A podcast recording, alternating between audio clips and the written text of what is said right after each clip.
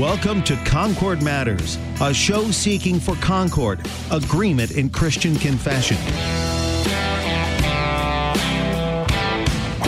Concord mattered to Jesus and Paul, and so it does to us also. Spend these next 60 minutes as we talk matters of Concord. Concord Matters, a program produced by the Christ centered leader in confessional broadcasting, worldwide KFUO, online at kfuo.org.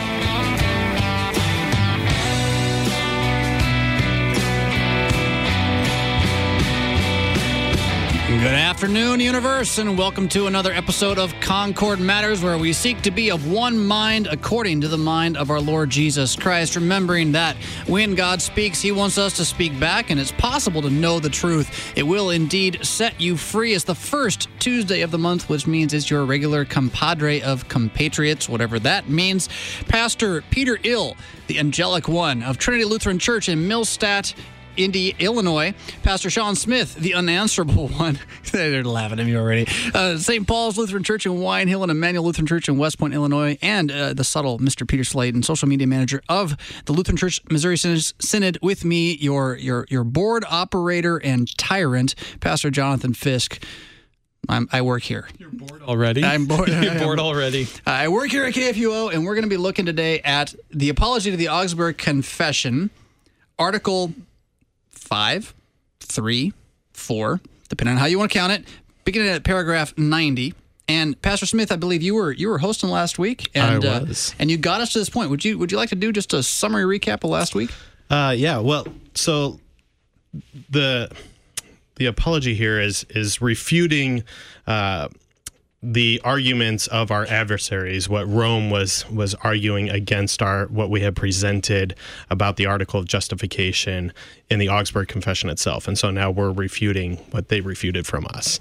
And uh, in doing so, we were talking about imitation of the Old Testament patriarchs as well as the saints, especially those who had started monasteries, and that's really where they're going here in 90. Uh, we just briefly touched on that last week. And uh, one of the pastors I had on last week, Pastor David Wiesta, brought up that there's this tension between imitation and innovation. I think we'll mm. we'll see more of that going on.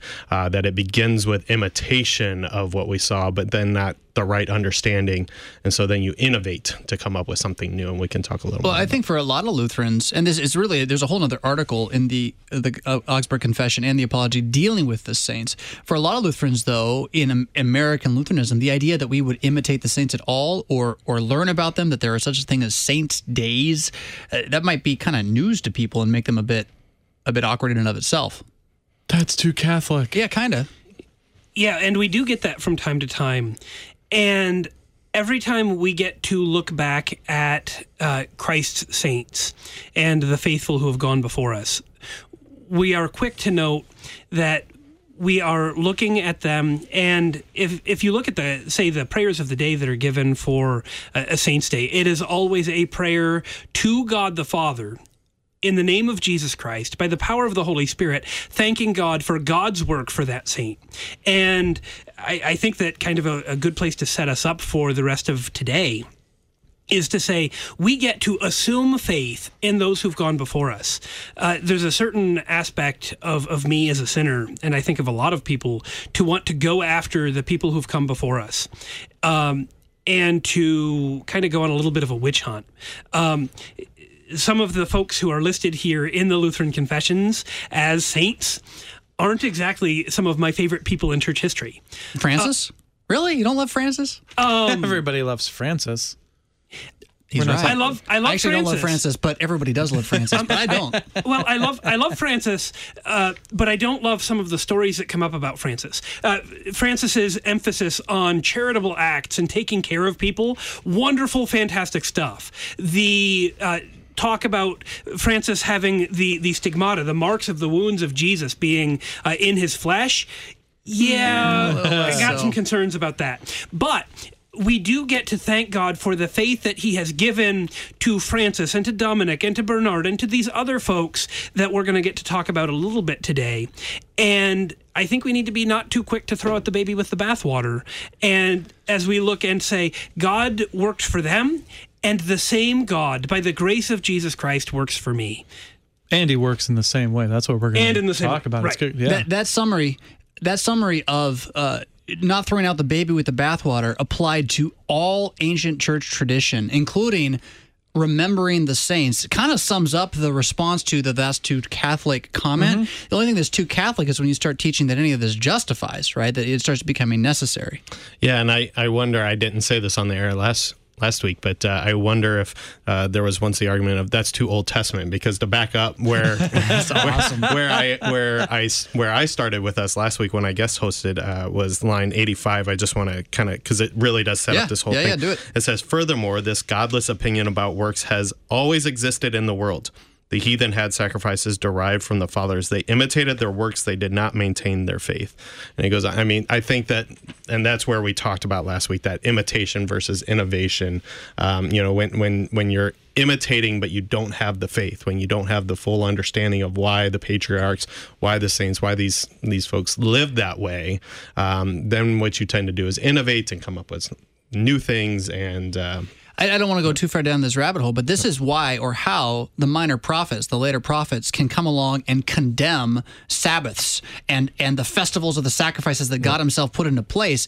It wasn't because God didn't put those things into place in the Levitical codes, but because they had become empty shells in which people were trusting in the work itself rather than seeing it as pointing to the faith in the Messiah that was was to come and whatnot. So, you know, and I- not even just the minor prophet, but Jesus himself doing you're right. Yeah. Yeah. Although he, yeah. Um, fu- certainly fulfilling. He tended to go after the traditions of the elders a whole lot, and then you got that. You do have him uh, saying that the Son of Man, uh, Sabbath was made for, not made for man. Ah, which one is it? Yeah, Sabbath was made for man, not man Not for the. Sabbath. to be just a little bit picky, the minor prophets and Jesus go after the uh, improper motives Yes. of people, um, and they they don't go after the Sabbath itself. Uh, just as an important point of clarification. I think you're, yes, I think that that's ultimately the essence of it. But like, I deplore your sacrifices. I deplore right? your sacrifices. Yeah, yeah, yeah. yeah, it- yeah, your false sacrifices. I deplore. And if you think that you're going to come in here and manipulate God, Yes. uh, if you think that's how the sacrifice works, then you're wrong. Uh, and we try, I try to manipulate God all the time. Um, if I do this, if I were a better pastor, then I if can I had get my prayed way. just a little bit more, yeah. Yeah, and Yeah. and it's really uncomfortable to admit this, uh, and it's especially uncomfortable to admit it on the radio. But here I am. Easy now. But there is this this very true uh, sinner side of all of us Yeah. that wants to manipulate God, and who comes back again and again to breaking the first commandment.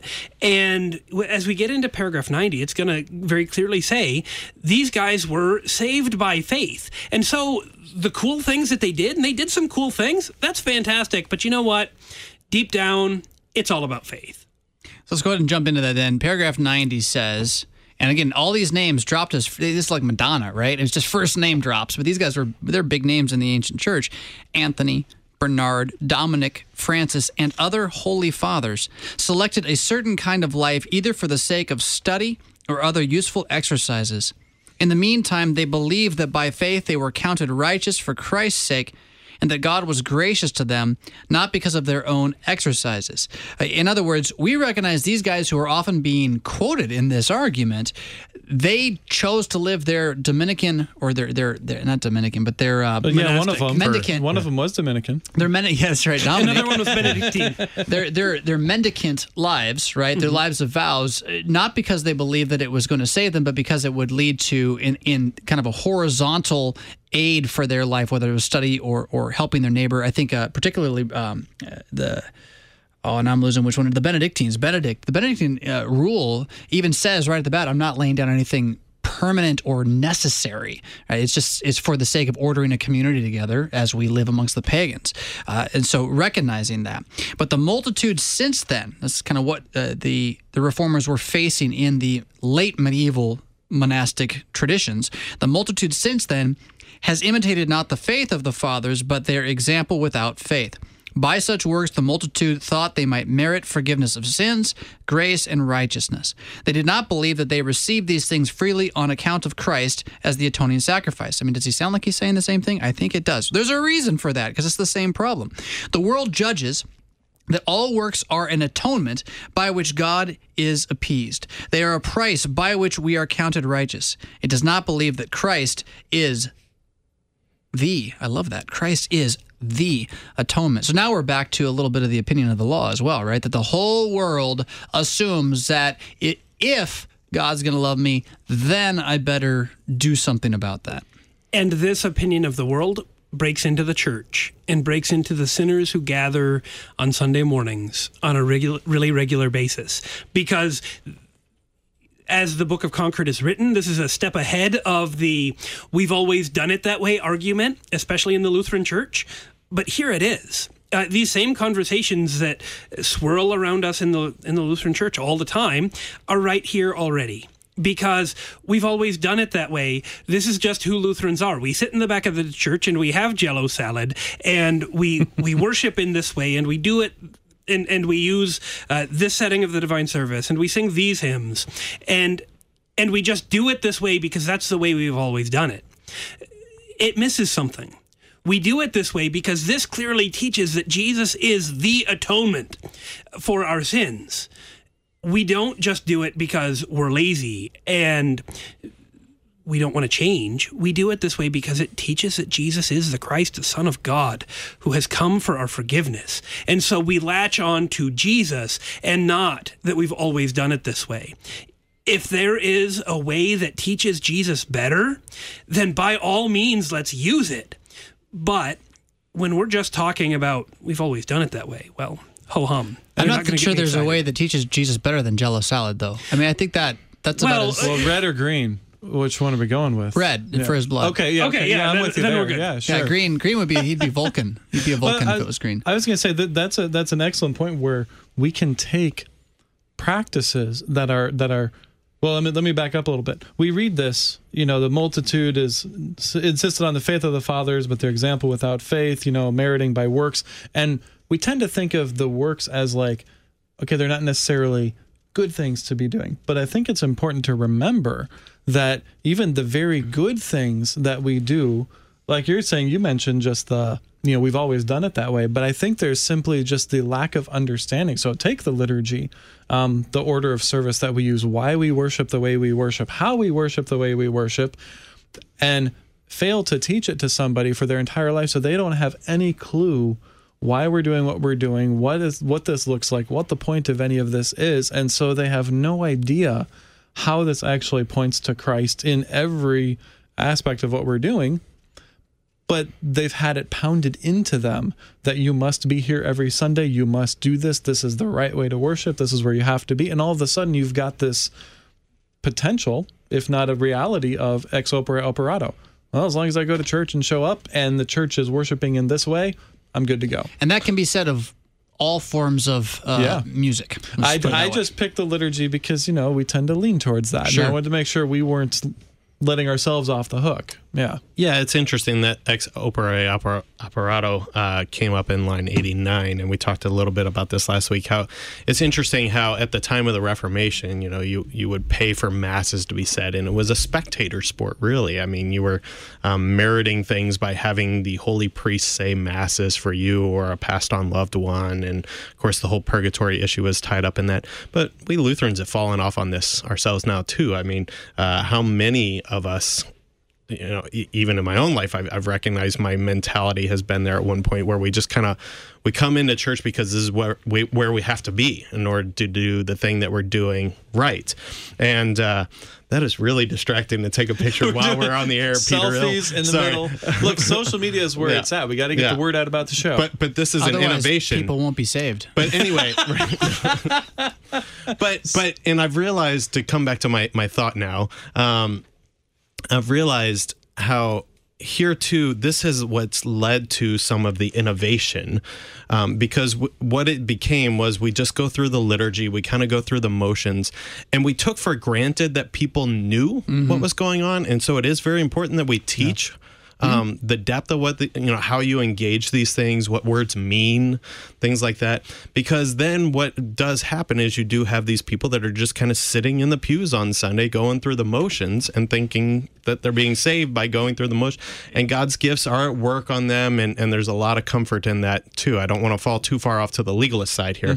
But uh, you know when we see that kind of you know um, it, it gets termed dead orthodoxy, you know, things like that, just going through the motions. Well, then we feel really tempted to innovate because we have to stir up something again, and uh, and that's what I see them wrestling with here, Yeah, right? fall off on you're, you're- you're revivalism going through the imitation; it becomes kind of a dead practice, and so they're kind of slamming. You know, it, it becomes, and it's going to really get into it here in another line or so, um, where you know now you're coming up with all these new orders and things like that because you you have to you have to innovate, you have to stir up that feeling again. the way that the liturgy if we understand it as the, the historic practice of how we point to word and sacrament because we don't get an option to get rid of word and sacrament you know that, that is that is given by jesus but the way that the liturgy has become a dead practice or ever does become a dead practice is when people stop listening to it. Uh, the words, you know, they cease to have their meaning either because we don't know what they say, but I don't know how much of it is really that, or just we, we just we're so bored in our flesh that we don't listen.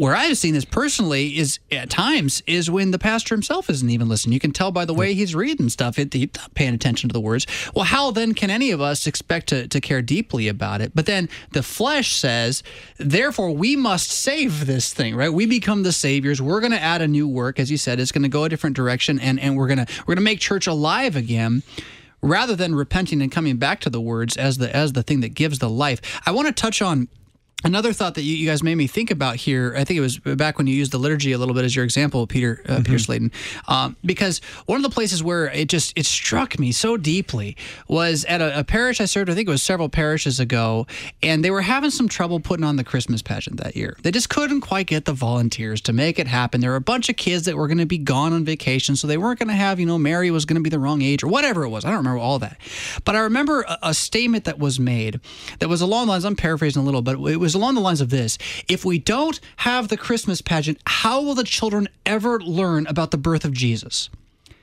Now, what that struck me in that moment then is, is, is stuck with me ever since as an example of is the belief that the means by which we teach is the same thing as the thing that we teach.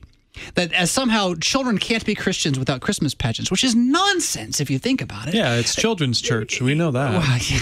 but they they need but they do need to be taught about about Christmas. And and that's the distinction we're trying to get at here even within uh, the exemplars of the saints, following the saints. We're talking about what we do with the liturgy. Uh, do we do we need divine service 3 and the setting that follows it uh, musically? No, of course not. Uh, but but do we need to have a pattern of sound words that points to word and sacrament ministry? Yeah, pretty much. Uh, you know, we can't we can't get away from that. So before we go on with more text, and we're going to take a break in a moment, respond and, to any and what. Yeah. tends to happen is is that we fall off on this you know we're, it's just empty imitation I, I can't tell you how how often when i was younger i was never really taught that words mean things just to be honest i mean even our modern education system really doesn't instill this into you and so just singing the hymns and it it wasn't until later in life that I really started to realize, wow, there's some like deep, rich stuff that I've been singing my whole life, um, and I'm thankful for that. Uh, but uh, you know, I I just I was not learning simply because I wasn't even taught. You know, hey. Pay, attention, to what you're singing here. right, that's you know, actually take a look at it and what do these words mean? And so, yeah, you, you, you fall up very quickly into this pattern that has this godless opinion has been there ever since the beginning. And it also what was what was brought up in here too is the appeasing of God. And I don't want to gloss over that either because this is present by our sinful nature in everything, uh, and we're not exempt from it. Every religion in the world, you know, and sometimes we think of the older pagan religions. It stands out more there, uh, you know, especially as you look at some of like the Native American or Mayans or you know things like that uh, um, kind of worship practices and so forth, where they're literally offering up sacrifices to appease the gods, you know, so that they'll send rain or things like that. I mean, it stands out in those older religions, but really every religion is centered around what I have to do to appease God, and when when we Christians fall off on that, we have fallen off to, onto something that is completely unbiblical. And they did it in Scripture multiple times too. That makes me want to jump back into the prayer issue that that uh, Peter Slayton again brought up earlier as a place where it's very slippery because as a pastor, I know you guys have experienced this. You have when people are sick, even someone you've never met before. If you run into them and they're ill or there's some issue going on, they're going to ask you to pray for them. And there's underneath that, there's this belief amongst some, maybe not amongst all, but amongst some, that a pastor's prayer is more likely to get answered with a yes than than otherwise. This is in fact pagan sacrifice, believing in a holy man who has access to God by means of special rituals he does that not everybody else can do.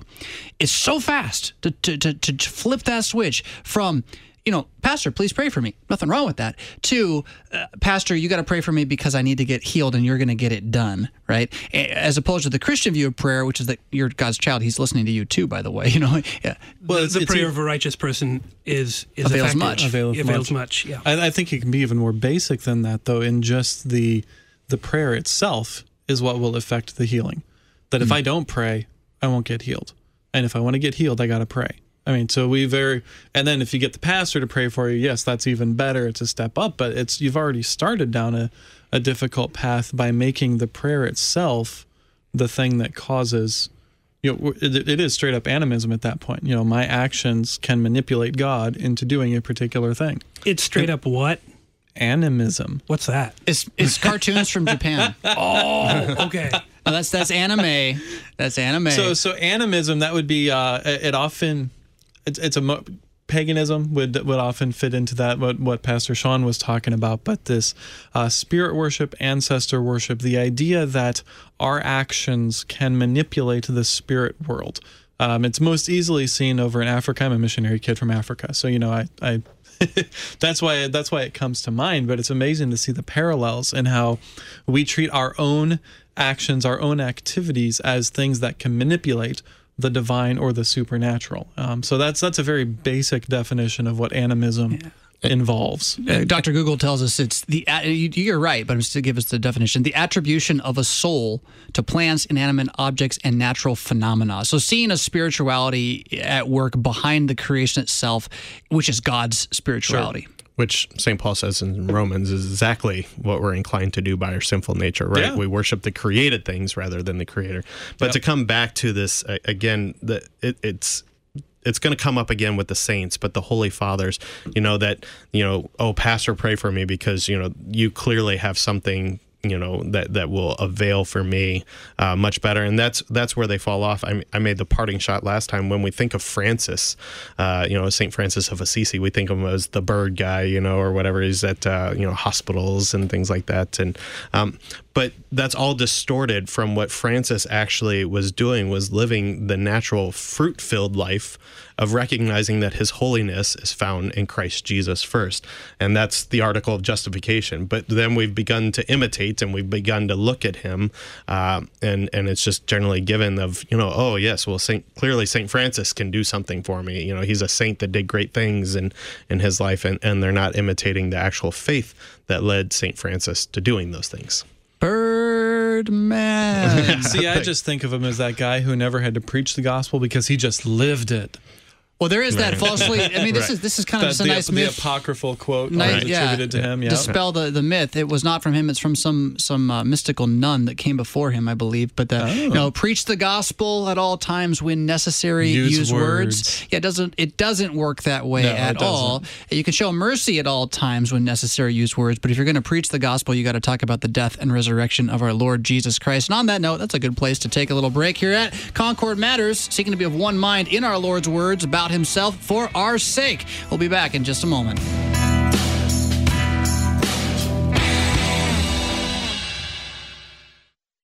Concordia University, Wisconsin in Mequon overlooks a half mile of beautiful Lake Michigan shoreline. CUW campus is located 15 miles north of Milwaukee with over 70 undergraduate majors, 28 graduate degree programs, and doctorate programs in pharmacy, physical therapy, occupational therapy, and nursing practice. CUW offers online learning and accelerated learning at one of nine Wisconsin centers and one in St. Louis. Traditional or accelerated education, CUW has the program for you. CUW.edu. Three things make a believer oratio, meditatio, tentatio, prayer, meditation, and growth. Which is why every weekday morning from 7 to 8 a.m., we bring you Oratio, an hour of solace, contemplation, scripture, sacred music, and faith. Oratio. The dawn breaks with prayer every morning on Worldwide KFUO. Hi, I'm Mary Schmidt, Development Manager for KFUO. And I'm Pastor Mark Hawkinson, Donor Care Specialist for the station. Please pray for the continued success of our ministry as the gospel message now goes across the world. Thanks for partnering with us so our red on air light might stay lit. If you would like further information about being a partner, call me at 314 996 1518. Or me at 314 996 1520. Thank you in advance for your support. We are Worldwide KFUO.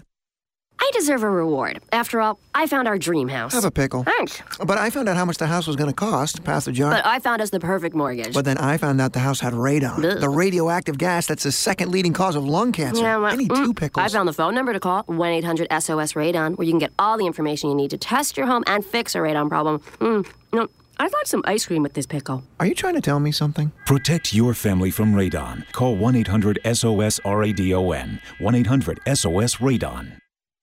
Five former U.S. presidents have birthdays in August, the oldest being Benjamin Harrison, followed by Herbert Hoover, Lyndon Johnson, Bill Clinton, and Barack Obama. The personal reading copy of Benjamin Harrison's inaugural address is in the Library of Congress. In it, he wrote in pencil, This is the manuscript used by me in delivering the address, March 4, 1889, his first autograph as president. But did you know? Taking his oath of office as 23rd president, he placed his hand on the Bible, open to Psalm 121, 1 through 6. I lift up my eyes to the hills. Where does my help come from? My help comes from the Lord, the maker of heaven and earth. Next to the verse, he penciled, My hand was here when the oath was administered. Engage with the Bible in its impact and influence throughout the world. Brought to you by Museum of the Bible.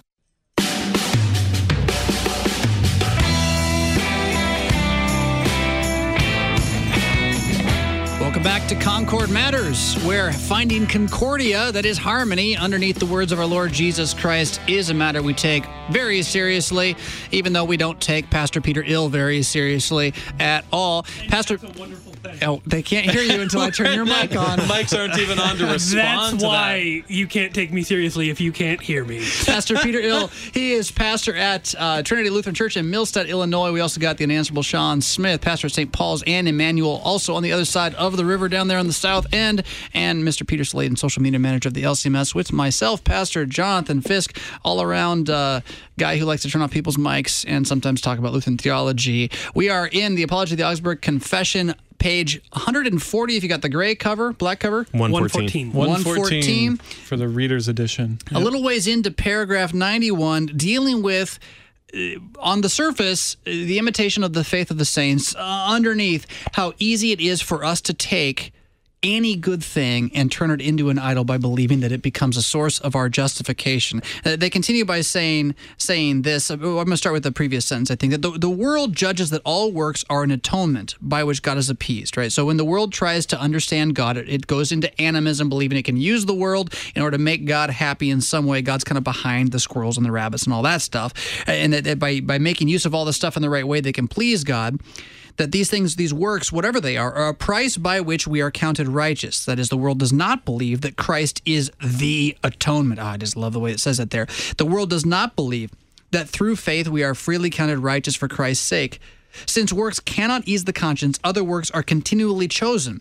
New rites are performed, new vows are made, and new orders of monks are formed beyond God's command in order that some great work may be sought that may be set against God's wrath and judgment. I think uh, this is what you were talking about earlier, uh, Pastor Smith, that, and the point is just so important.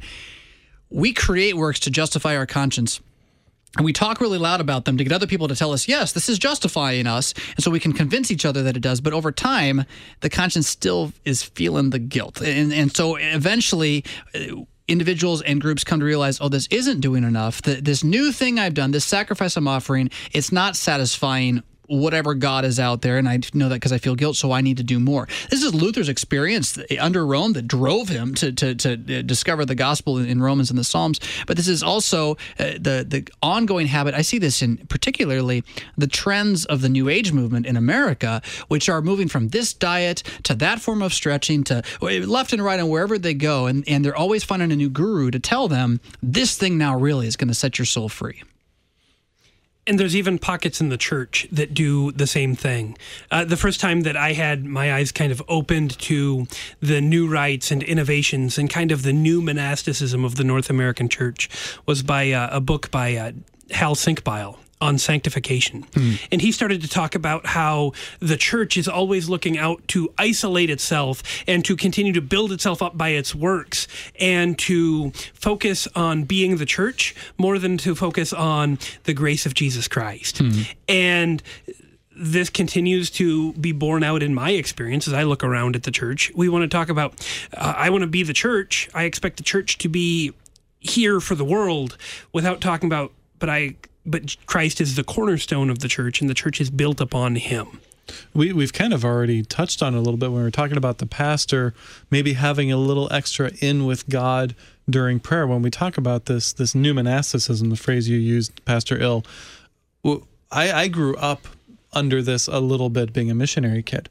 Uh, I, I think we've probably all encountered this idea that if you really want to serve God, well, there's two vocations that you can really serve God in. One is, you know, if you're a pastor, then you can really serve God. And two is if you'd be a missionary.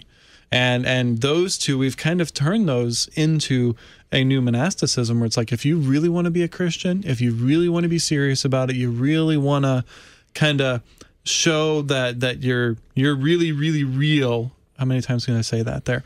Then well, that's what you got to do.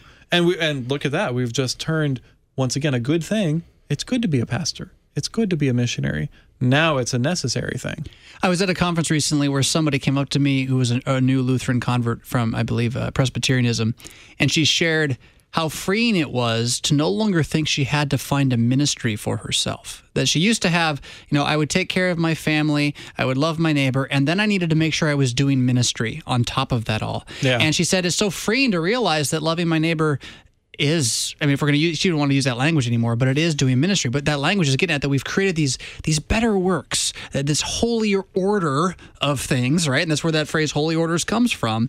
And that what this ends up doing is minimizing the, uh, the the the lesser not minimizing the lesser works minimizing the real works. Makes them seem like they're not as valuable yeah, I, I grew up in a slightly different mindset, even within the LCMS, uh, Mr. Slayton, that uh, it wasn't just becoming a pastor or a missionary, it was doing any kind of work around the church. Right. Sure.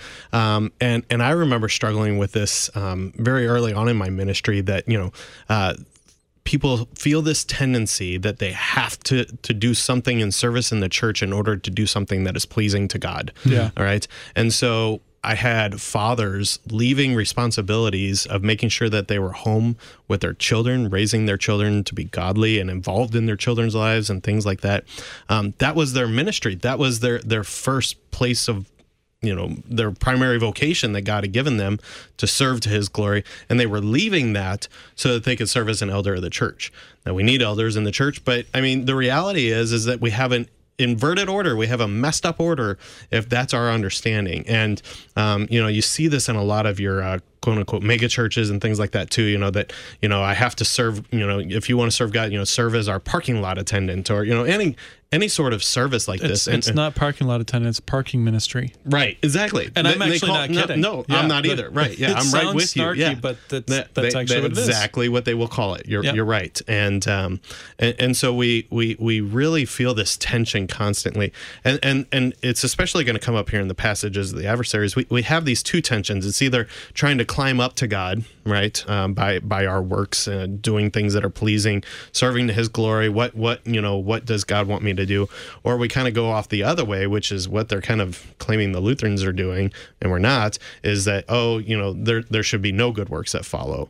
And we, we got to live in that tension. Um, and, and what we need is a proper distinction of law and gospel, but, you know, that's just too Lutheran. I'm trying to remember that I don't want to self promote too much, but I wrote a book called Broken, and in it, it yeah, I was about gonna I was gonna mention there was this other author that I there's the slough. What's the slough of despondency? Is like this this or slough the the the deep waters of freedom where you just kind of lounge around and never do anything. And then it was was the waterfall though. The, the works righteousness climbing was the waterfall, and I can't remember what I called it. It was it was fun. It was silly. Um, something about the green pastures or something like that. I think you you mentioned in Yeah. Pilgrim's Progress. But yeah, well, yeah, Sounds a little like yeah, that, yeah. it very much is. I mean, it's Yeah. the same idea, effectively. Uh, now I lost what I was saying altogether, which makes for exciting radio. So I'm going to say, Pastor Peter Ill, it's your fault, and you should talk now. Okay. um, well, if it's okay, uh, I think we should actually pick up and, and carry on. I, think know what I was stuff. thinking about. We should pick up and carry on, but I know what I was. Here's the thing, because I just heard Pastor Smith call Peter Slayton Mister Slayton, and and that just can't be. This is wrong. But the problem is we have we have Peter and Peter here, right? So I, we, we I can't refer to Peter. Just generically, Just generically. Peter. So Yeah. part of me wants to go back to like grade school, and I got like Peter S and Peter I, right? The, like the one with the squeaky voice is me, Pastor Ill or Peter Ill. Um, the one with the nice rumbly baritone is is Peter Slayton. Technically, I'm a tenor. Okay, so I'm gonna call you Peter Squeaky Voice. Like that's your name now. I hope not. Squeaky Let's stick Peter. with unanswerable. Squeaky Peter. You're not unanswerable. Wait. you're angelic. I'm Can, angelic. can we get back It's to the all- confession? I want to. I, I was trying to. I want to solve this problem in my own head. I, I, I can't take it. Okay, so paragraph 92. Just call me Slayton. Peter I, would you like to read paragraph 92? I would love to read paragraph 92. Thank you, Reverend Mr. Fisk. Contrary to Scripture, the adversaries uphold these godless opinions about works. They say these things about our works. They are an atonement. They merit forgiveness of sins and grace, and we are counted righteous before God by them, and not through faith. For Christ's sake is the atonement. What is this other than to deny Christ the honor of mediator and atoning sacrifice? We believe and teach that good works must be done.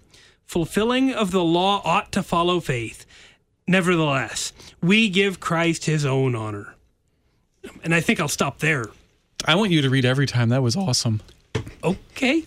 um, there is so much good stuff here, and they they say these crazy asinine things that. Our works are an atonement, that our works merit forgiveness. And the whole time I can just imagine Melanchthon writing this, kind of slapping himself on the forehead. But then he gets to say, no, this is actually what we believe. Uh, so after the what is this, he goes on and says, we believe that Christ is the mediator and the atoning sacrifice. And he's quick to say, good works must be done. And there is no punch pulling here. We are indeed called, as people who are conformed to the image of Jesus Christ, to do good works. But those works don't save. We do good works because that's what Christians do, period. And so we give Christ his own honor and we go on fulfilling those Christian vocations that we have Christian husbands and fathers, wives and mothers, Christian businessmen and school teachers and pastors and garbage men, and all of the other wonderful tasks that God has called Christians to do. We go and we do them, and that's where we live out our good works, not by any kind of new monasticism or old monasticism, but just by being Christians in the world leads to the good works and the fruit that God has given us to do. I think where this is is super slippery though is that you say, you know, these works don't slay don't save. And I think that Christians across the board, whether they're outside or inside of the Lutheran churches, would say, oh, of course not. Of course these things don't save. So there is slippery in that my conscience can start clinging to a work as if it justifies me without ever knowing that that's that that's what I'm doing. My I I natively, and you mentioned you do this all the time yourself, Pastor Hill. I, I natively every day do things believing that I will be in a better state because of them. Not just because I'm going to pour a cup of coffee now I have a cup of coffee, but that uh, after I do enough good things, my life is going to get spiritually better. And, and ultimately, I may never use use the words God's going to like me more, but I really do think if I do this, God will give me good things. If I don't, I, I hit a hubcap on the freeway the other day, and you know I couldn't control that at all. It was fell off somebody's car and it broke the front end of my car, and I thought, well, what did I do to deserve that? See, and, and just that thought, right, is assuming that it's based on God and me and works. We, we have some kind of Christian karma that we adopt into our lives. If I get up earlier this morning and pray, uh, before doing what I usually do, then I'll have a better day. Uh, somehow I can I can awaken the genie in the bottle, and I can use this kind of Christian karma, and we all give into it. And so what do what do Christians do to combat that? We go back to the law. We go back to the commandments that, that God has given, and we hear, uh, "You shall not have any other gods before me. You shall not misuse the name of the Lord your God." And if thinking that you can get God to do what you want, and you can put him in a box and get him to accomplish for you what you want, you're misusing God's name. And you hear the second commandment, and you go, "Whoa." I'm sunk. God save me. the Lord idea- have mercy on me, a sinner. The idea that the second commandment, that prayer can be breaking the second commandment, is a stunning thought. I don't know if you know you just said that, but you did just say that. I did. And, and it's Mhm. true. It's Uh-huh. a Yeah. stunning thought. I break the second commandment when I pray wrongly. Bingo. Now, how do I, as a Christian, though, not be afraid of praying as a result of that? Jesus. We, we exactly. Yeah, that's exactly what well, I was that's, going that's the to thing. I think what our, our tendency eh, when we're faced with a question like that is to find a way to soften the law just a little bit so I don't have to feel quite so bad. But it's like, no, no, no. Let's tighten the screws down a little bit more to make sure you fully feel it.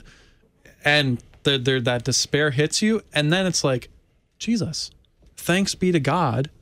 Jesus Christ has saved me and has done this for me and in my stead and keeps me in the faith.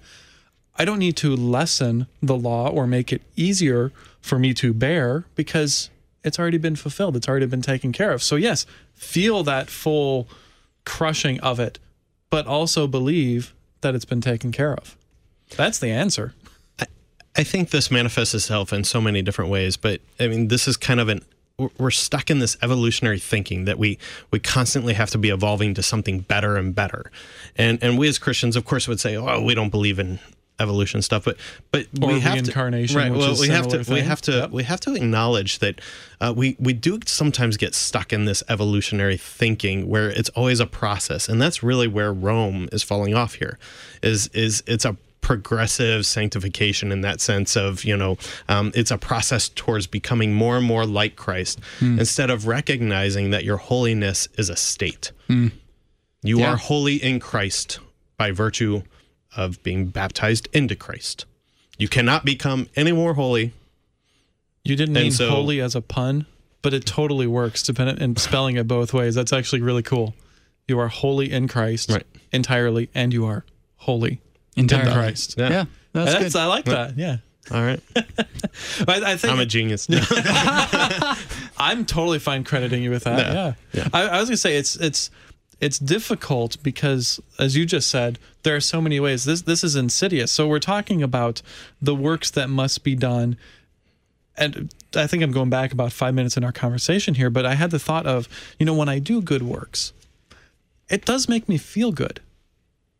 And then my tendency is because I feel good, oh, that's God's pleasure. That's God smiling on me.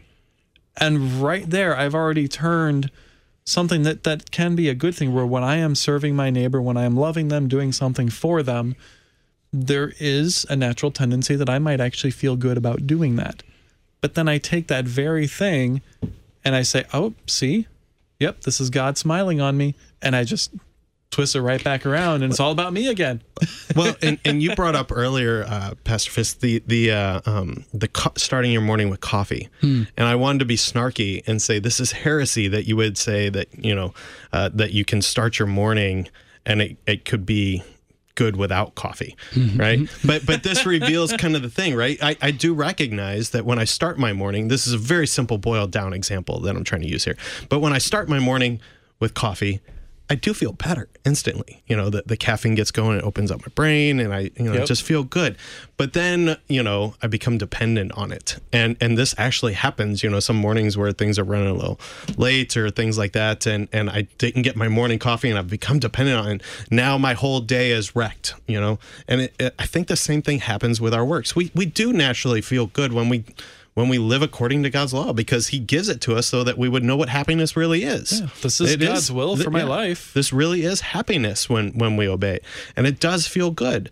Um, but then we become dependent on it and think, well, I, I, I have to really do this, and and it's just it's we Well, we we, wanna- switch right over there very quickly. We want to take out a mirror and look at the good works after we've done them and then Yeah. pat ourselves on the back for it, which does go back even further in the conversation to what you were saying, uh, Peter S., about, uh, about prayer and the answer to false prayer not being, I make right prayer, but that Jesus has saved me from false prayer. So that in, in all of my good works, and all of my best actions, to recognize that I will have a, a taint of sinfulness, at the very least, probably more, a, a selfish direction or a selfish motivation. Even though I might have a really good motivation too, th- there will be a selfish mo- motivation right there, as close as the shadow or closer than the shadow on my right hand.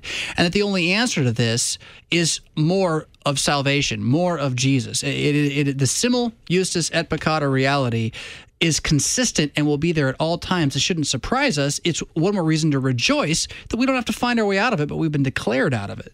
Yeah, and you just took the words out of my mouth. But these are important words that we are at the same time saint and sinner. And when we start talking about the works that Christians do, it's new man talk, new creation talk. We are those who have been conformed to Christ. And so, in the image of Christ, we're going to go do these things.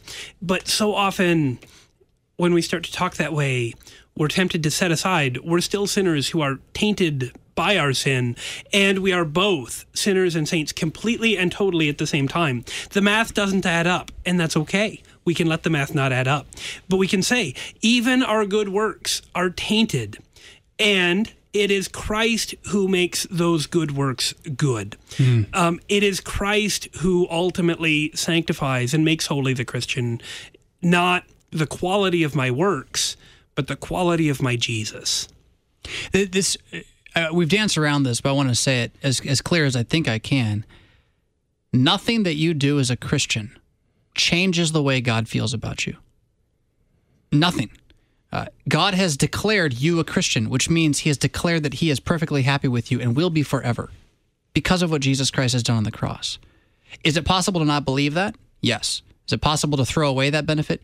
Yes. But that's not something you're you're doing. That's something you're not believing. You're not believing that he's saying that there's nothing you can do that will change the way God feels about you, right? Uh, there is no condemnation now for those who are in Christ, was the reading we skipped over in the three year lectionary this past weekend, Romans 8, verse 1. There's no condemnation. God is happy with you, period. Living in that freedom, I, I would contend, gives you the ability to look at the law with o- open eyes, really, for the first time, and, and to see the goodness, like we've been talking about, and the desire to do it for the right reasons and all that kind of thing. But just, you can't change God's opinion about you. Jesus is his declaration that he's happy with you no matter what. Now, an unbeliever doesn't believe that. which is a key point too because you know we we hear in scripture well done good and faithful servant and and the sinful side of me says well what do i have to do to hear that you know Yeah, have i done enough and so forth and the reality is is that god is directing those words at his servant jesus hmm. right and then when I am baptized into Christ, when I am made into his image, those words are spoken to Jesus. And I hear those words, well done, good and faithful servant. He's happy with me in Jesus. And I just simply believe in it. And that leads me to repentance very quickly when I fall off into my own sinful tendencies. And it also takes the weight off of me on the other end too to to believe that I need to do something to climb up to be worthy uh, to to have you know I once remember hearing a, a non-denominational sermon you know about having empty hands at the end of my life you know when I stand before the Father and it's like wow like what way to beat me up with the law You know, it's like it's like I have no hope as a dead person then um, How but, do uh, I know when my hands are yeah. going to be empty? I don't Yeah. even know how to measure that. but but uh, and then I, I contrasted with that. I, I think a week later I heard uh, a funeral sermon connecting him with the the funeral pall and being covered in baptism and the imagery that we have in our old traditional funeral liturgies of that and the and the and the symbolism of I'm covered in Christ and and my hands are Christ's hands in that moment. I think Luther says something about having empty hands being a good thing. That you enter Right. paradise with your hands Exactly. open, Yeah. saying, "Have mercy, Right. Lord, I'm give." And and he Right. wants he wants to give to you. Yeah. You show up with a bunch of your works, he's gonna be like, "I don't know you." You haven't talked for a while, Peter. I. Just throwing it at you. Then should we then should we read it just a little bit more? Well, since you're now the permanent reader. Great, fun. Picking up in paragraph uh, 93. Nevertheless, we give Christ his own honor. We believe and teach that through faith, for Christ's sake, we are counted righteous before God. We are not counted righteous because of works without Christ as mediator. We do not merit forgiveness of sins, grace, and righteousness by works. We cannot set our works against God's wrath and justice. Works cannot overcome the terrors of sin. But the terrors of sin are overcome through faith alone. Only Christ the mediator is to be presented by faith against God's wrath and judgment. If anyone thinks differently, he does not give Christ due honor. Christ has been set forth so that he might be an atonement, that through him we might have access to the Father. This reminds me of an interview you just did recently at a conference. uh, Oh, at the Worship Slate. Institute last week? Um, Was it Pastor Broughton? Uh-huh. Uh Yeah, was talking about this, and uh, when when we understand that uh, we we are um, in the judgment of God, And what Right. that judgment is. and what that Yeah. judgment is. Wow. I, I really need some. Sorry. Thanks, Pastor Fisk. More Taking selfies. pictures. Yes. Uh, but uh, I really, I really need, um, I really need some hope there, and nothing can ease my conscience. Yeah. Except for Christ. Well, look- because yeah. Look, look at what's being stacked up against our works. I mean, I'm just, this kind of struck me as we're reading wrath, God's wrath and his justice, our sins, the forgiveness of sins, earning grace, righteousness, um, more wrath and judgment. I mean, look at this and said, and uh, stacked against all that, my works. It's like, wait, what? Just you look at that layout, it's like, no, that makes no sense whatsoever. Now, what's interesting is faith in Christ alone, it doesn't make sense either. I also don't like that answer. It's different. And- it's a different person within you that doesn't like yeah, it. though. exactly. Yeah. So it's like I look at that, ah, I, I I can't do either of those things. Oh, look, I'm in that despair again. And what's the answer? Jesus. Yeah, come on, pastors, give me some Jesus. Well, he's the one who he's the one who has you, right? And this is this is it's not Jesus says, "Okay, now I go focus on Jesus."